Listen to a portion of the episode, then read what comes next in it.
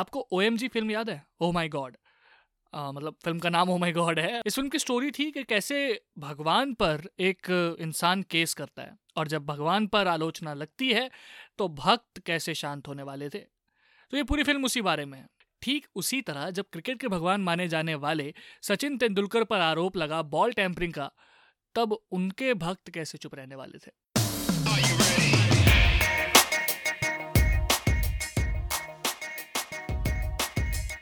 बचपन में इंडिया के हर लड़के ने हमेशा बैट्समैन को ही फॉलो किया है। गली क्रिकेट में क्रिकेट खेलते वक्त हमेशा बैट्समैन को ही ज़्यादा भाव मिला है हमारे यहाँ तो एटलीस्ट।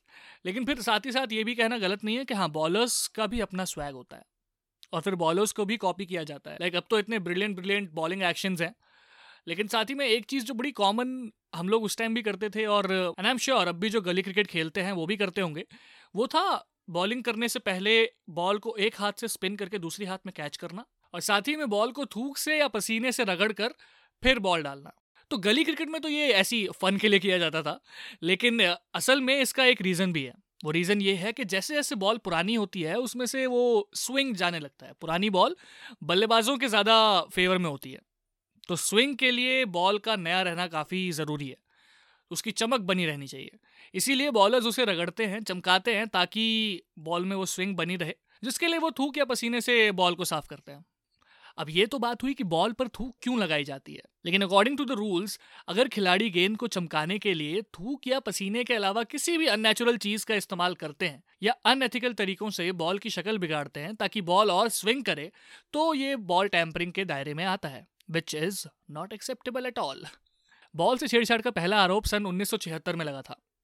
वो किस पर लगा था? वो थे इंग्लैंड के गेंदबाज जॉन लेवर और लगाया था हमारे इंडियन कैप्टन भीषण सिंह बेदी ने। बेदी ने लेवर पर बॉल पर वैसलीन लगाने का आरोप लगाया, जिसके बाद बेदी ब्रिटिश मीडिया के निशाने पर आ गए थे। लाइक मीडिया को तो यार न्यूज़ चाहिए ना, है तो बढ़िया, नहीं तो बना देंगे।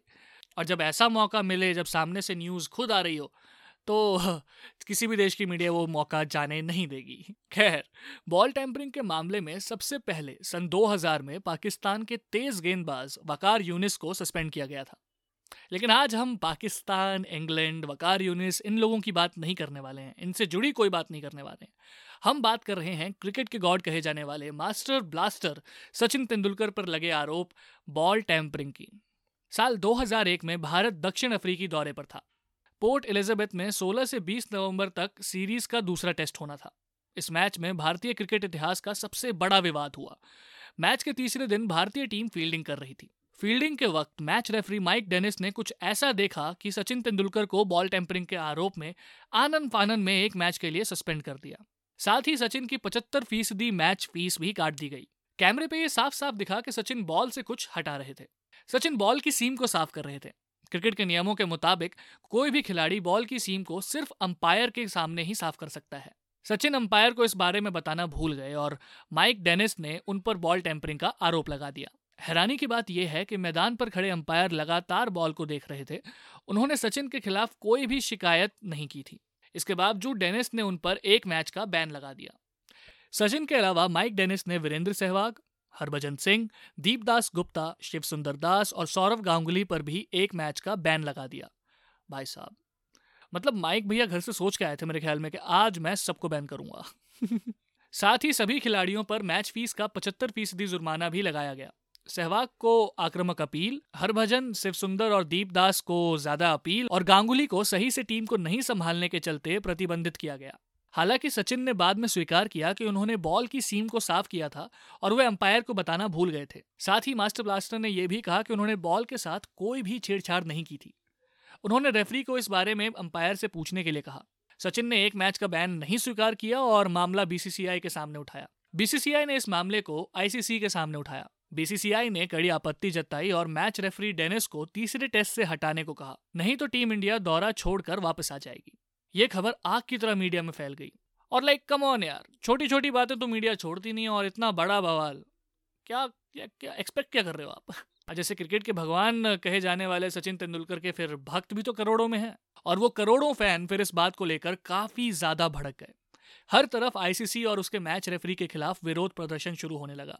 यहाँ तक कि भारत में भी माइक डेनिस के इस कदम का खुलकर विरोध किया गया। सड़कों पर डेनिस के खिलाफ खूब प्रदर्शन हुए। पुतले जलाए गए और सड़क से चलकर ये मुद्दा सीधे पार्लियामेंट तक भी पहुंच गया। Media, politics and sports, the perfect love triangle.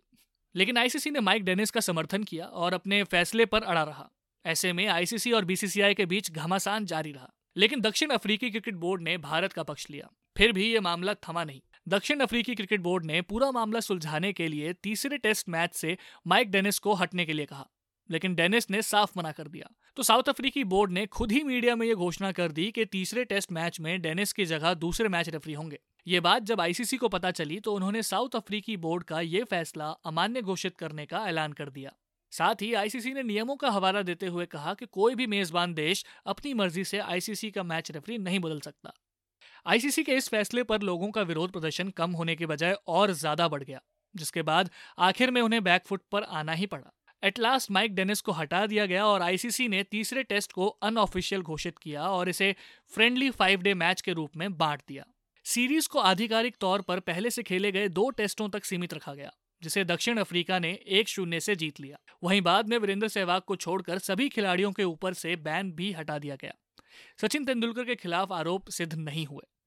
तो इस केस से मुझे अभी रिसेंटली साल दो हज़ार अठारह में हुए ऑस्ट्रेलियन क्रिकेट टीम में जो बॉल टैंपरिंग का केस हुआ था, कैमरॉन और स्टीव स्मिथ और डेविड वॉर्नर जिसमें इन्वॉल्व थे। At the end of the day अगर कोई रूल है तो उस रूल को फॉलो करना बहुत ज़रूरी है। अगर रूल टूटता है तब फिर आप पर बैन बिल्कुल लगेगा, and that's how the game is. तो बस, मेरा नाम है आशीष मिश्रा, ये है cricket controversies by Asiaville Hindi. आप हमें स्पॉटिफाई पर फॉलो कीजिए, आप हमें यूट्यूब पर, इंस्टा पर और फेसबुक पर भी सब्सक्राइब, फॉलो और लाइक कर सकते हैं, ताकि आपको आपसे रिलेटेड, आपके मतलब का कंटेंट रेगुलर मिलता रहे। मैं लौटूंगा अगली कंट्रोवर्सी के साथ। तब तक अपना और अपने परिवार का ख्याल रखिए।